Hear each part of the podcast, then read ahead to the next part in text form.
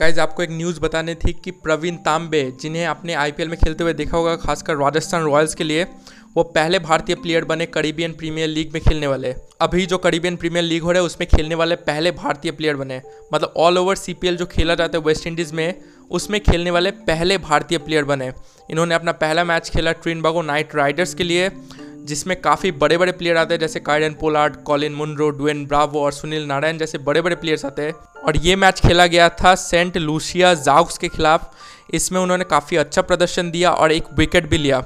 आपको बता दें कि 2020 के आईपीएल ऑक्शन में कोलकाता नाइट राइडर्स ने प्रवीण तांबे को खरीदा था, लेकिन बाद में उन्हें विदड्रॉ कर लिया गया, उन्हें खींच लिया गया ताकि वो बाकी जितने भी लीग्स है, खासकर अनसैंक्शन लीग्स जो कि हो गया टी टेन उसमें भाग ले सके। ओके?